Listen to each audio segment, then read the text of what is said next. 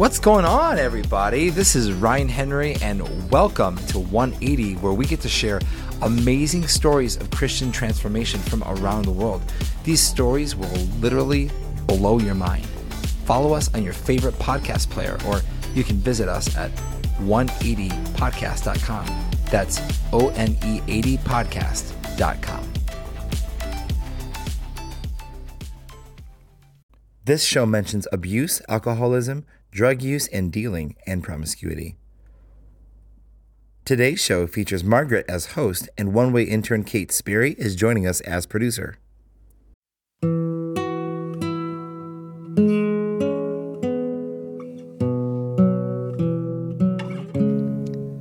Diane Dassing has an amazing turnaround story of redemption. After a troubled childhood, Diane found herself steeped in drugs and alcohol. She even became a cocaine dealer. But fortunately, God had other plans for Diane, turning her from dealer to the healer. Welcome to Diane's 180.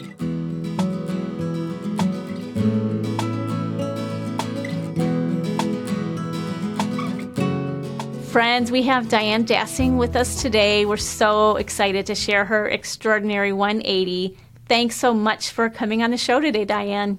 Well, I am so excited to be here. It's been a long time coming. We've been trying to get together for a while, right? Yeah. God's timing is perfect though. So this is this is awesome. Today is awesome. It is. We're so excited, but we do start our shows with a random question. Would you rather give up the internet or TV? TV for sure. Okay, watching a lot of TV. not so much me, but it seems to be on all the time, and I would like to just pick it up if I could. We still have a tube TV, believe it or not. So, friends, those of you who have no idea what a tube TV is, and and you also you, these are why you check out our show notes. We will link both of those. You'll see a picture of what a tube TV is. Um, so let's get into your story, Diane. Tell us where you grew up. I grew up in a little town called Melrose Park, and it was a, a, large community of mostly Italian people. So I grew up knowing the family dynamics of that ethnicity, and it was quite amazing. Big families, a lot of really close people. Uh, and we didn't really have a big family, so it was wonderful to just kind of adopt into their family and uh, get to know their heritage and just how they dealt with each other. It was it was comical. Some of it was a little scary, but it was really welcomed in my life. Are you Italian? I am not. Not okay. at all. So you were in this Italian community, but you yourself weren't Italian, but no, really I'm appreciating the community. I'm German, Dutch, Scotch, Irish, and Swedish. So we And call I- that a Euro mutt. My mom used to say a little bit of everything and not much of anything. So, yeah, but uh, it was it was a beautiful time uh, getting to know all of the relatives of the people who were our landlords, and uh, grandma making wonderful smelling food that permeated our yard, and then she'd say, "Hey, you want to come over and eat something?" and I always would. But it it was really wonderful, a wonderful time in that part. That Great. part What about your family? My mother and father uh, were. It was my mom's second marriage, and um, my mother had been horribly abused by her first husband. So my dad was like her Prince Charming. And uh, I had an older half sister as well. So it was me and my sister Debbie, and then my oldest half sister Carol. So Carol lived next door to us in the apartment above our house. And uh, my mom was almost 40 when she had me. So they were Okay. older. Uh, and my dad was not with us long. When I was seven years old, he went to a retirement party and he had a coronary heart attack, a massive coronary heart attack on his way home. Oh my Dri- gosh. He was walking. Neither of my parents drove, so he was walking back, and he had uh, had this happen. And the only reason they the police found him is they were chasing some kids that had broke some windows, and they saw my dad laying there. It was pouring rain. Uh, I'll never forget that night waking up and hearing all these voices of people in my home that I didn't even know who they were. And I was told that my dad had died. Oh my gosh, I'm so sorry. Yes, it was it was a difficult time mostly because like my mom had no friends. Uh, she didn't really know what to do. Uh, you know, today we have all these ministries that help with that, um, grieving and that kind of thing. But my mom didn't know what to to really do or how to deal with that. Nobody to talk to. She didn't seek out help, but uh, she did seek out the help of uh, Jack Daniels, or mm. I'm sorry, mm. Jim Beam, and uh, his cousin. She, yeah, she started drinking heavily, and mm. my mom was not a nice drunk, so growing up was pretty difficult as a whole. Uh, the difficulty with my mom's drinking was that she uh, she didn't hit me or anything like that. She wasn't abusive that way, but verbally, like she wanted to argue. She did that quite a bit. The interesting thing with when you grow up in an alcoholic home is when you are not at home, everything is wonderful and happy and you're having a good time, you know, with your friends and that. But as soon as I would come to the doorway or actually to my fence, I could either hear her playing uh, you know, like Engelbert Humperdinck albums, if anybody even knows what vinyl albums are. Uh, a Man Without Love. It, yeah, yeah, Tom yeah. Jones, who was one She's of my favorites. Oh, yeah. come on. And just, yeah, I had a thing for Tom Jones. We won't go into that. But anyway, I would hear this music and and as I got closer to the to the stairway, I could smell the smoke. She smoked mm. cigarettes and the the alcohol, and I never really knew what I was going to deal with that night. But it just created this uh, fear in me as to what I was going to have to encounter when I went in mm. the house. Okay. So what I tended to do was um, to find an escape mechanism, right? So I would go by Karen's house, who was my neighbor and my very best friend. We were two days apart, and I would go mm-hmm. by her house sometimes. But, you know, sooner or later, you had to go home. And uh, I remember by the time I was 14, like my mom never discussed my dad's death. It was like he never even was a part of our family. She didn't talk mm. about it, and I sure didn't want to ask questions about it because it would cause her pain. So I just didn't didn't speak about it. Neither did my sister Debbie. By the time I was 14, Debbie was 2 years older than me, so she was already she already had a boyfriend, she was out of the house a lot. So I was the one who got to deal with my mom. However, I kind of picked up on uh, her bad habits. So I had some friends got involved with uh, kids that were smoking, drinking, um, not only smoking cigarettes, but smoking pot. And I found that I really enjoyed that. Uh, got involved with older men because one of my girlfriends was doing that. And that's kind of how I coped with it. And I realized that trusting anybody, especially men, was really difficult because, you know, men left me feeling uh, abused, used, discarded. Mm. And so it was really a, a, hard time in my life, but that's what I knew to try to deal with what I was going through because I didn't talk to my friends. They all had both parents, most of the ones I knew anyway. So I coped with smoking, drinking, doing whatever to, I guess, looking for love in all the wrong places would mm-hmm. be a good kind of line to say about yeah. that. So let's let's back up a little bit, and I wanted to ask about the faith component in mm-hmm. your family. So we went to. Uh, my mom took us out of public school when I was really young, uh, first grade. Uh, I went to kindergarten, first grade in public school, and then she moved us to Catholic school, which was two blocks away. Both schools were a couple blocks away. So I went to Catholic school, and even though we had the church component, the faith component, and uh, I went to church every Sunday, mostly because my mom demanded that I go. She did not go, mm. but she made basically me go. I don't even remember my sister, my sister Debbie going at all, but I went and didn't connect at all with the message or the uh, music. I, I did just didn't connect with any of it. And my friend Donna and I, we just went to church because we were told we had to go.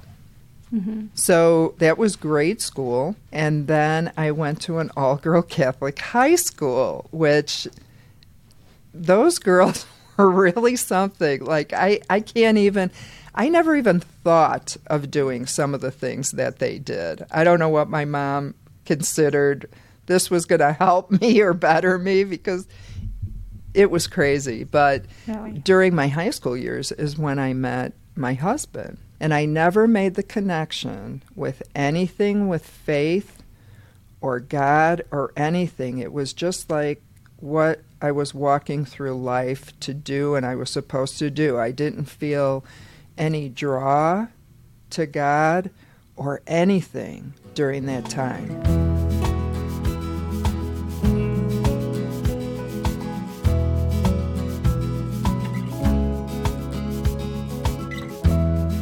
You went to church, but you just you went through like the motions. Exactly. Mm-hmm. So my friend and I, you know, in the church, they have the candles, you know, lined up, and then you put money in it. You light a candle. You say a prayer for somebody. Well, the money box, the thing was open. So my friend and I went and took all the money from there. Then we found a door that went back in the back of the sanctuary that wasn't locked, so we went in there and we stole the hosts that they use for communion. And we stole those and we went went back to my house and we played um, of course i was the priest and she would kneel down and i would give her the host just enacting wow. wow. church and never thought anything about it. I mean, I, I just said that we stole it, but I didn't really consider it stealing. See, I had no idea what sin was or stealing was. I did not get the concept of any of that.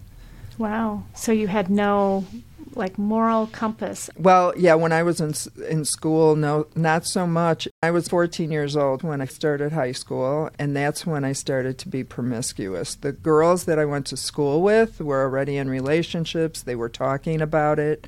Um, as I mentioned, my friend was involved with older men, and so I followed suit and realized that my decisions were causing me more heartache because of the way I felt afterwards, you know, feeling alone, unloved, discarded. Mm.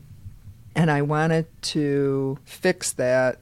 And I just used drugs and alcohol to mask that pain as well.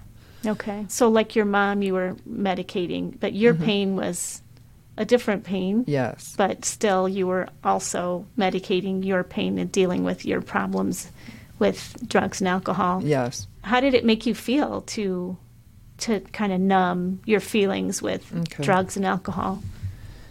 So when I was doing uh, probably in the depths of it, when I was really engulfed in drugs and alcohol and I did that basically to escape because I didn't realize that I needed to deal with these feelings and these emotions so I just did what I knew. This is what I grew up with. My mom didn't talk about her emotional well being or how she felt or going through the process of grieving. And when you grow up in an alcoholic home, like you don't talk about those things. Everything is a secret. You don't tell anybody what's going on in the home. Okay. But I, I remember uh, my neighbors would come over and be talking to us, and I always felt like they looked at me like they felt sorry for me, which I realize that now is they did feel sorry for me because they knew my mother was an alcoholic. Hmm. And I didn't realize that because. You couldn't even put your finger on it no, at the time. Yeah, I was just, this is how normal things, this is normal life, right? Mm-hmm. So, yeah, I knew I needed to make some changes, but that comes a little later. So, how bad did your normal get? I put in air quotes that you can't hear on a podcast. How bad did your normal get before you realized this is not normal? boy, before I realized that it was not normal, was was quite a ways into me coming to faith, really. So, uh, like I said, I met my husband Rick. I, I was working at a place called Cock Robin when I first spotted him. Oh, he was so good looking. oh, blondish brown hair, dreamy green eyes, and oh, this part, he had a tattoo. Ah, what a rebel, right? So, definitely Prince Charming material. Well, Rick was. And he's still the love of your life, He right? still we just is. Want to clarify. A lot of people ask me, "Are you guys still married after all this?" It's like, yes. Uh, I was s- close to 16, and he's six years older than me. So, Okay. yeah, do the math on that. My mother was not thrilled about that age range. However, Rick was really good to me. So he asked me to marry him sooner or later, you know, more sooner than later. Uh, I was 17 and he was um, 23 at the time. So we go off to happily ever after. But Rick was in the service, so he served in Vietnam. So he had his own set of baggage, and then so did I. And we didn't talk about it because it was always if you don't talk about it, it'll go away. I'm sure Okay. some somebody out there knows that program, right? Mm-hmm. And uh, so we didn't talk about it. And then we were married for a couple of years. And then we decided, as many other people do, hey, let's start a family. Right. Let's bring some kids into this mess. That should fix it right up. Well, uh, we had our daughter, Lori. And after about five minutes of motherhood, I realized, wow, this isn't what I thought it was going to be. I mean, Oh, it, it's yeah. rough, it's selfless. You have to take care of somebody else all the time. And I wanted to be happy. So I thought, I need to devise my own plan. And so I was working at a bar right across the street from where we lived. And, you know, when you work in a bar, there is this element of not only drinking, but a lot of times there's drugs involved. So, me being the networker I am, I found a connection and I started to deal cocaine from that bar. What made you go from maybe using drugs to dealing them? Like, was it desperation? Like, why? How did you go from one end to the other like that? Okay, so while I was working at the bar, I saw another customer who he was dealing. And I saw him making quite a bit of money, and people were, were all over him. And I thought, hmm, I could do that. And yes, I, I actually thought money would make me happy. So I went down that avenue and I thought, hey, I could start my own business. I already have clientele. I am already uh, a well known barkeep here and had quite a few friends in that. So I thought, I'll just start, you know, kind of edging him out and doing my own mm. thing. So I started to, and I, I started to deal there and I made a lot of money. Do you have an example of a time that it, it got really dangerously bad? Yes, I think the the time that I had the realization that this was not a good thing is that so our daughter she was she was at a school down the street from us and I had this I don't know if you want to call it a vision or whatever but this idea popped into my head that it was in the newspaper that I had been arrested and gave all the details. They had pictures of, of Rick and Lori and the embarrassment. I just felt the, the shame and embarrassment of it all. Hmm. And that was right before I had the incident with the police. Wow. I almost sold to an undercover guy. And uh, the police used to come in and rent space at the at the bar I was working at all the time. So I knew a lot of the police officers, and he came in with this guy that I had I had sold to in the past. So I was already freaked out when I saw him standing there with the cops. So I, I refused to even give him a drink or anything. And then the following day, my boss had one of the other bartenders call me and say, You don't have to come in anymore. We found somebody to replace you out of the clear blue sky. So um, I realized that I had been lucky for a really long time and I needed to start making some changes in my life. Did Rick know about this stealing? No, he did not know a thing. And Did he find out that you got caught? He did I did not get caught, so to speak. I just lost my job. You lost your job, right? So I just I just went with that and you know when I think about it, I should have been honest with Rick. I should have told him what I was up to. I mean, we were already dealing pot. I mean, you know, what's what's the deal to add cocaine to it uh, and i didn't tell him i lied to him i deceived it, it really is heartbreaking when i think of that part of my life Mm-hmm. that I kept from him. And so I was kind of, even though I didn't go to prison, I created this prison in my of my own with deceit and all of that. And I started to feel that desperation like I need to make some changes, man. I could have got caught here and done jail time and all this stuff. I, I needed to change some things. Share today's 180 with your people. It might be the best news they hear today. Contact us on Instagram or stories at one80podcast.com.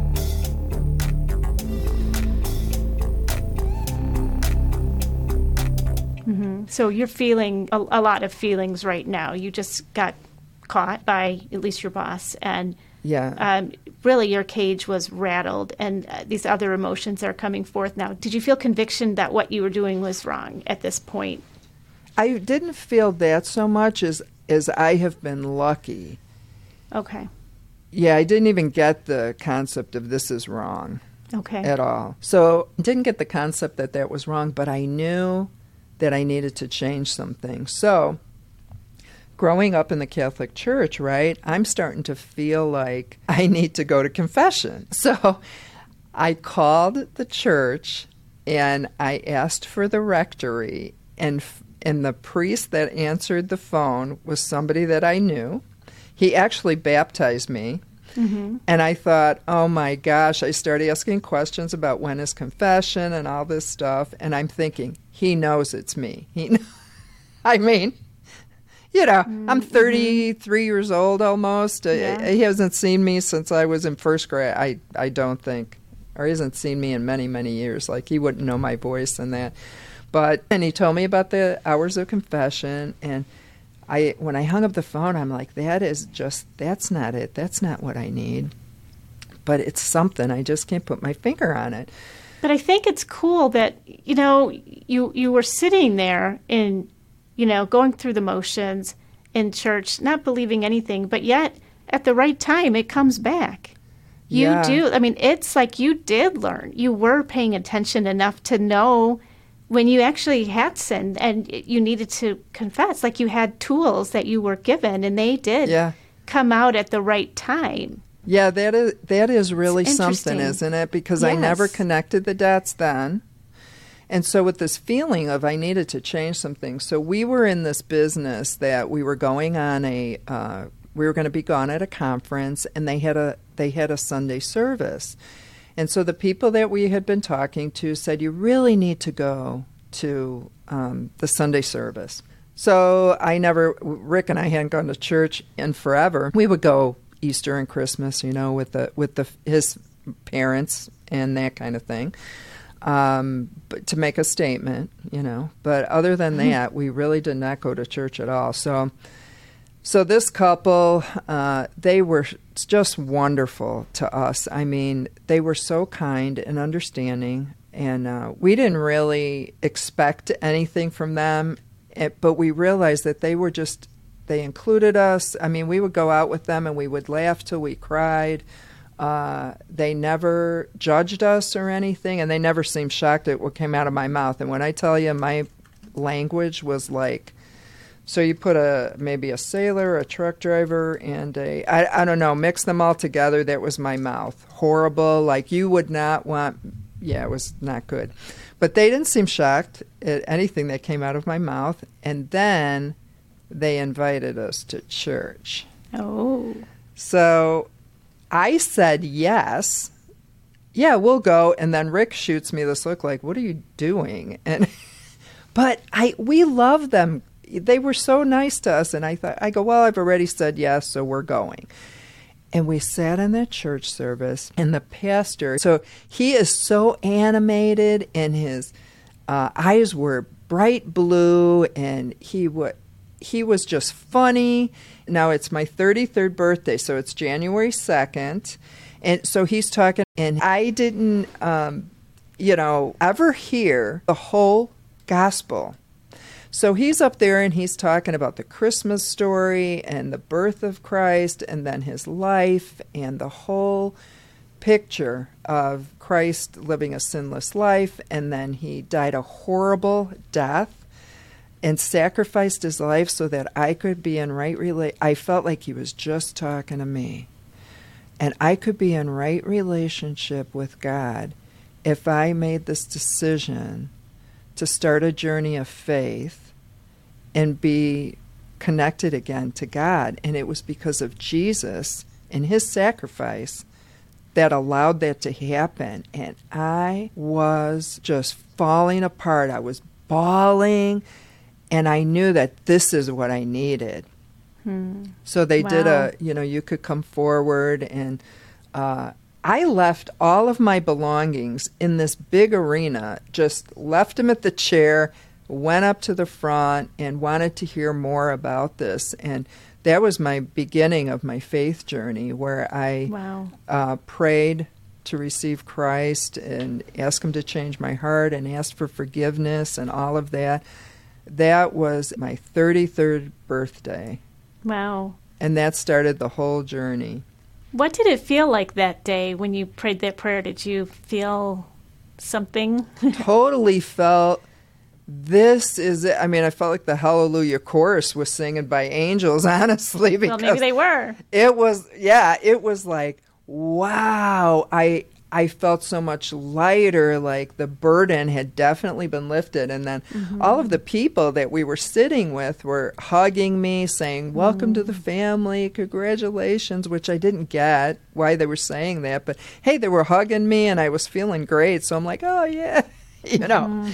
Uh, but Terry and John, the people that uh, invited us to church, were so wonderful. They started to mentor me uh, in, in such a powerful way and just be so kind. And uh, they brought us to a church that was close by our house, and we started to attend there regularly. So we went for about, I think it would turn out to be about 11 years. Okay. And when I look back on that, I realized that I was like in this incubator for 10 or 11 years, whatever it was, and I would go to church and I would hear the message and it was starting to penetrate my heart and I kind of did the now I'm a good girl and God had taken away the desire for drugs um, on that day like I, I don't even share that a whole lot because he doesn't do that with everybody. I think that's unique for me.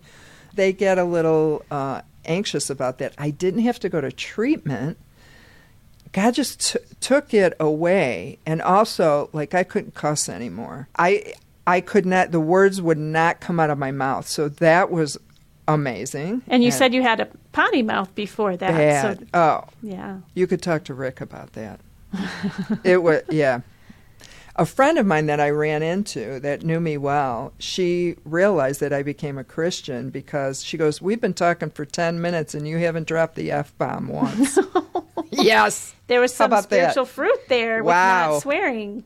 It's like that wow, other people noticed. That really tells a story. Uh, that was my beginning of my faith journey, my 33rd birthday. What that meant is Lori was 13. So we started to go to church when she was 13, and really I was at work in the evening. So Rick was the one that was taking care of her at night, taking her out to play, doing, you know, all of that.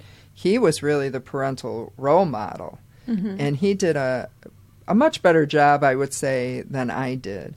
But after we started going to church and changed, I mean, she saw a definite change. And it wasn't too long after that then Lori made the decision to for Jesus, and it was at an Easter mm-hmm. service, and we were at church, and we hadn't talked to her about it. We didn't offer that to her. I didn't nudge her. I didn't, you know, flying elbows, nothing. She just she just took a stand right then, and we were just elated. It was wonderful. And she's been in Bible study groups with me. And when I went to speak for the uh, uh, another ministry that I was involved in, she would come out and travel with me. And she's heard the same old story a gazillion times. And she says, "Mom, every time you give it, it's different." And so we ha- would have a great time when we were out doing that together. And she's she's a best friend. Uh, she is uh, so sweet and kind, compassionate, and I just love her. She's very gracious when I get choked up and talk about like I am so sorry about some of the things. Yeah. When she was in grade school, I would drive her to school in the morning and I was like half in the bag. I was hungover mm. from the night before. And I would just be screaming at her in the parking lot and I felt terrible about that. And she is she's just gracious and she'd go, "Mom, I don't even remember that. Hmm. And part of me wants to believe that, Margaret, but I just think it's too hard for her to deal with, really talking through that.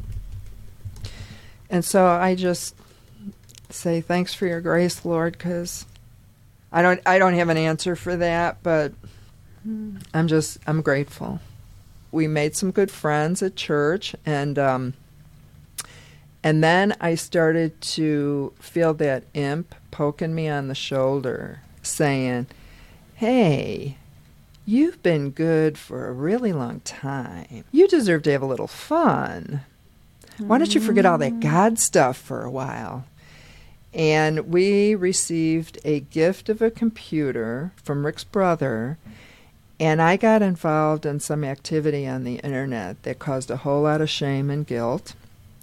And then I found myself revisiting some old bad behavior.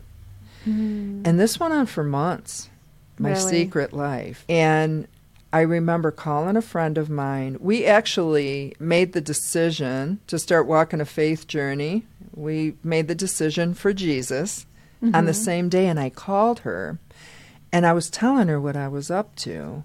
And her way of consoling me was to say, Oh, you're not really doing anything wrong. Oh. So you finally confess to somebody and they they don't yeah. acknowledge it. Oh. And I was like, okay. So I realized that when I hung up from her, I knew that wasn't the answer. But when I hung up from her, I remember sitting there thinking, you know, when I made that decision all those years ago, see, I just wanted the quick fix. You know, I wanted the, hey, I'll get out of jail free, so to speak, and I'll just. Mm-hmm. Uh, you know, I'll give more to charity. I'll go to church every week. I'll. How do you want me to do this? But you know, changing a life. I so I got the fire insurance, but I did not make Jesus Lord of my life. Okay. Mm-hmm. And I was like, God, I I don't know what I need, but I need. I I don't know what I need. So I made a phone call to a 12 step group and the, the gal told me where to go. I went to the meeting. I was fighting with God the whole way. I went to the meeting. I sat in the parking lot. I called this gal and I said, I don't know where this I don't know where it is. I can't find. I'm sitting in the parking lot and I'm telling mm-hmm. her I mm-hmm. can't find it. I'm sure. I'm sure she's been lied to a few thousand times. But anyway, so and she goes, she was so gracious. She says, Well, maybe next week we'll talk. I'll give you better directions and whatnot. And I sat in the parking lot and I was like, Lord, I think you're after me and I know I've messed it up a 100%. And right now, if you can meet me where I'm at, God, or show me that you're real, if you want me to go into this meeting, you're going to have to help me, make me, whatever, because I just can't do it. And then, then I'm in the meeting. Like, like oh. he just like beam me up, Scotty, kind of thing. And here I am in this meeting.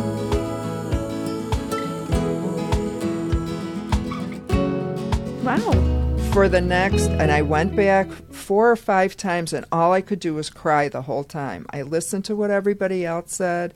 I couldn't really share at all. I just bawled my eyes out. But in that meeting, I realized that this is full of so many of my best friends that I never even met, mm-hmm. uh, they could relate to me and I could relate to them and their struggles. And in that meeting is where I learned that you have to ask for forgiveness, but you also have to let the Lord, by His Spirit, take control of you, like to lead you, to guide you. I didn't get that before. And that's really, at that date, that is when things really started to get just a wild ride, I'll call it. Wow. Roller coaster ride, but amazing.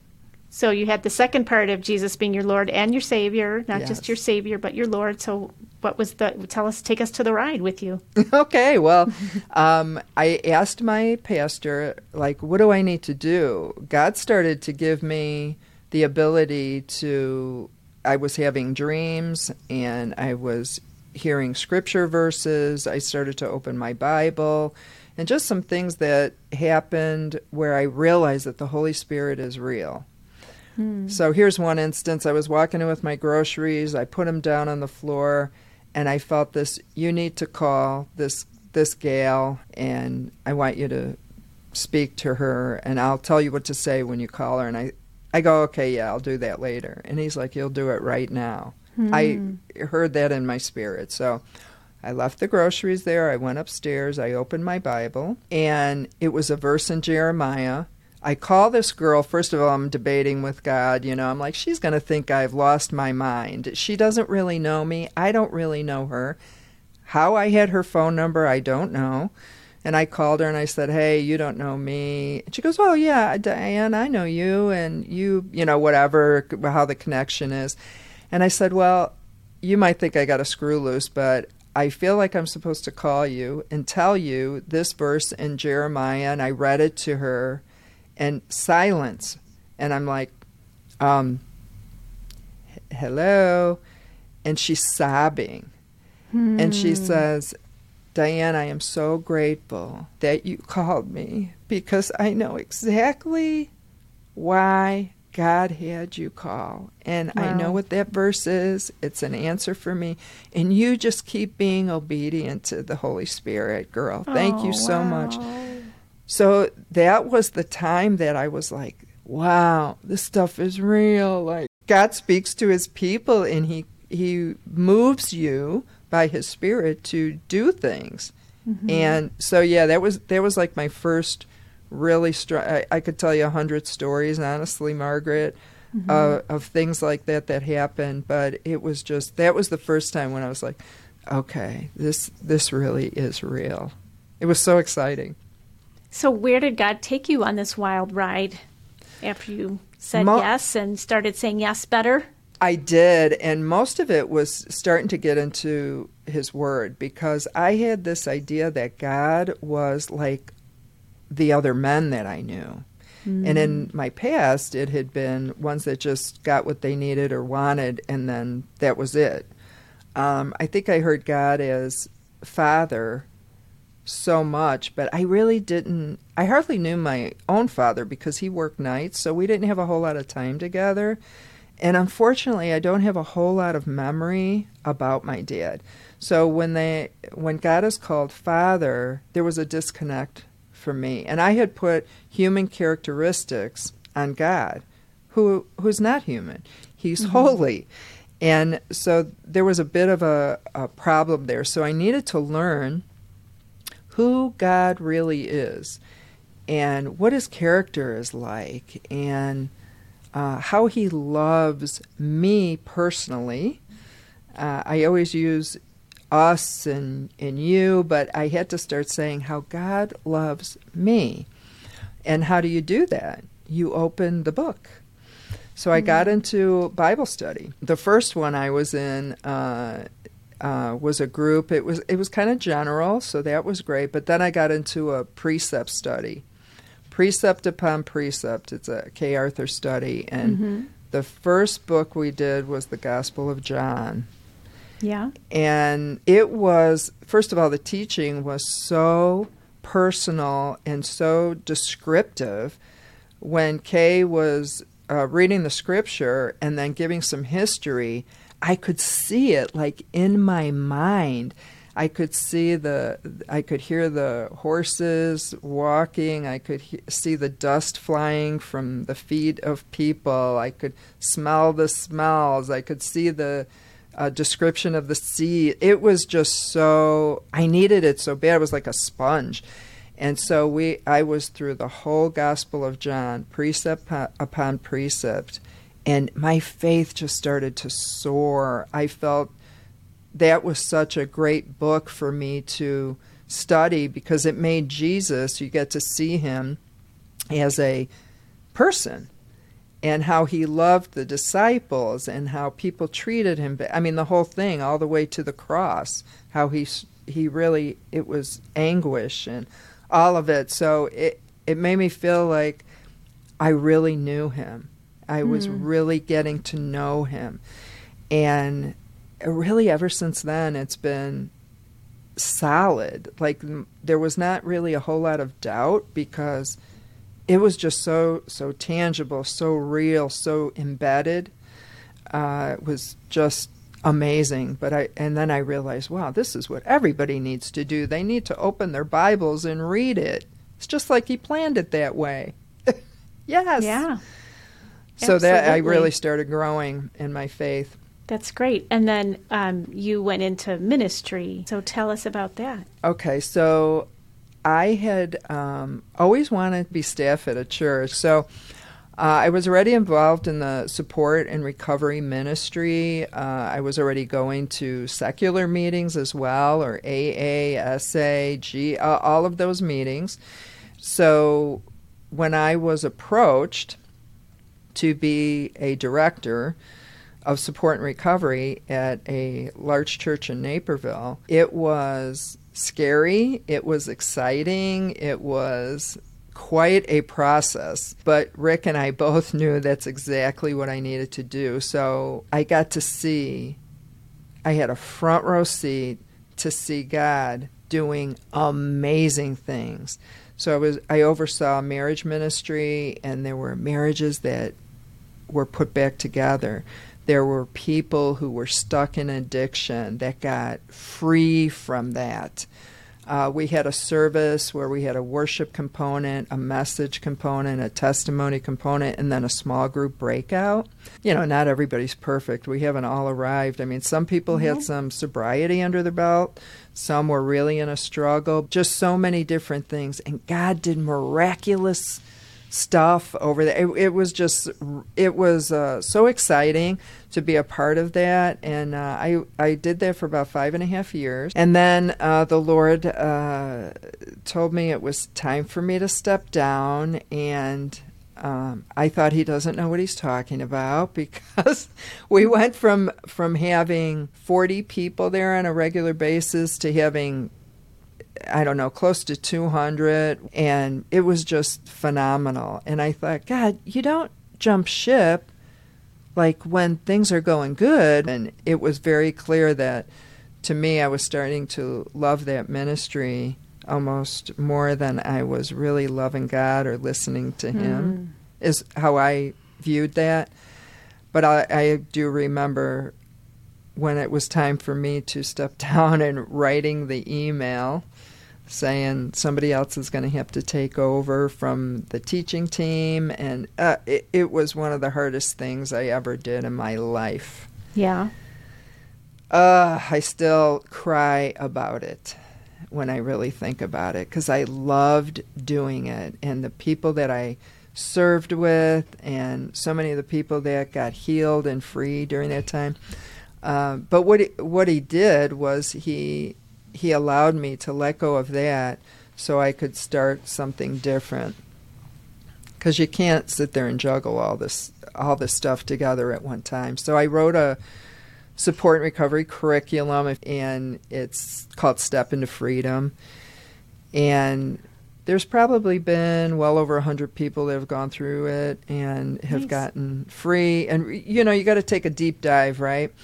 Anything that's mm-hmm. surface is not gonna is not gonna bring too much healing. And those of us who have really gone and dug deep into the bottom of the well, we need something that's going to help us with that. So you got to take a deep dive and so that was a wonderful time to see people going through their program and getting free and that kind of thing. So I'm still doing small groups. I'm leading small groups. I'll always love that. I mentor women. I still do that. I don't think I'll ever stop doing that. And just really loving people that I, I just have a passion for people who have struggled with the same thing that I have mm-hmm. and to know that it is never too late. Never too late. He's the God of the the first chance, the second chance, the last chance, the fat chance, right? Wow. And he he's never tiring of us. So that is so great. I'm glad he didn't get tired of me. Yeah. Um, so it's heartbreaking when I hear somebody say, "Oh, they'll never change," and I just smile and I go, "I know people said that about me too," yep. and voila, totally different. Wow. So Kate Sperry is our intern, and she um, is producing this show. She's going to ask our last question. Hello. Hi, Kate. so take us back to the Diane that was, you know, hitting rock bottom with just the drugs and alcohol and the self medicating instead of facing uh, the hurt that was actually there. What advice would you give to others who are self medicating like you were instead of facing their problems? That's a really good question. The advice I think I would give to somebody would be there is a better way. We all tend to think that we are the ones in control. Like I would go, hey, it's my life, right? I should be able to do whatever I want. But I'm telling you, I'm not the judge of anything. And I am definitely not an experienced uh, teacher. I'm not the be all, end all, you know, queen of knowledge, but there is a better way.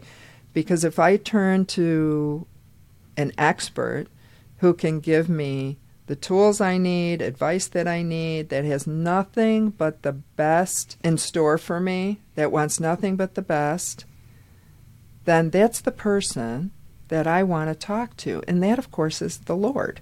Mm-hmm. Because us humans, we're all flawed. I mean, I'm I could say I'll never let you down. That's a big lie because I'm going to let you down. I'm going to hurt you. I hope I don't betray you, but chances are that I might. And so I'm not perfect. But there is somebody who's perfect, who has nothing but great things in store and wants to do the best for you. He has the best life plan for you, and that's God. So it's there is there is always hope. Hope is never gone. That's what I love about God. Like I said, He's the, the next chance, fat chance, right? He mm-hmm. never gives up. That's what's so wonderful about Him. I mean, I think we all get to a point where we just think we're lonely, nobody else understands us, and things are never going to change. That is, that's not true. That's a lie, and we start believing things like that unless we have something to counteract that, and that is the truth. Mm-hmm. So, and that comes strictly from the Word of God. And that's what really flipped the switch for me. That I had these ideas that weren't really true and believed lies, uh, and I needed to change that. So, opening the Word is really what what happened that changed me significantly. Yeah. Wow. Jesus says He's the way, the truth, and the life, and, and He's where his abundant life is. So that's amazing. That's right. He is. He is the truth, not a truth, yeah. not a way, not the. Yeah. Yeah. Yeah, that's amazing. Thanks, Diane, for being on the show. Your story is so inspiring, inspired, and brought me and Margaret to tears. Um, and we just can't wait to see um, just how people are going to react and respond to your story. Um, it truly is beautiful, and it was a blessing to hear it. Oh, thank you so much. It is really my honor and my joy to be able to share it. And I really pray that God will use it mightily for His mm-hmm. glory. Mm-hmm. Yeah, awesome. That's amazing. This is Kate Sperry, producer of today's show. For today's send off, OneWay intern Liv LeDuc, a student at Wheaton College, wrote the spoken word for Diane. Please enjoy. No example to follow, so she went with what she knew substances to deal with grief, but it brought out anger too. a marriage heavy with baggage, hearts that wouldn't let God in. Ignoring past traumas only led to more sin. At the young age of 20, her daughter was born. The responsibility was unwanted, so drugs became the norm. By the grace of God, the dealing was halted. Though the idol of money was still looming large, her only option was turning to a God who was fully in charge. New friends encouraged the couple toward the Lord. Hearing the gospel for the first time left her absolutely floored. Salvation and forgiveness only found in Christ became a desire that truly enticed. A God who loved her and sacrificed himself for sin. On her 33rd birthday, she eagerly let him back in. Now she uses her past to share the good news. The gospel saving grace can be your story too. One80 is a production of OneWay Ministries.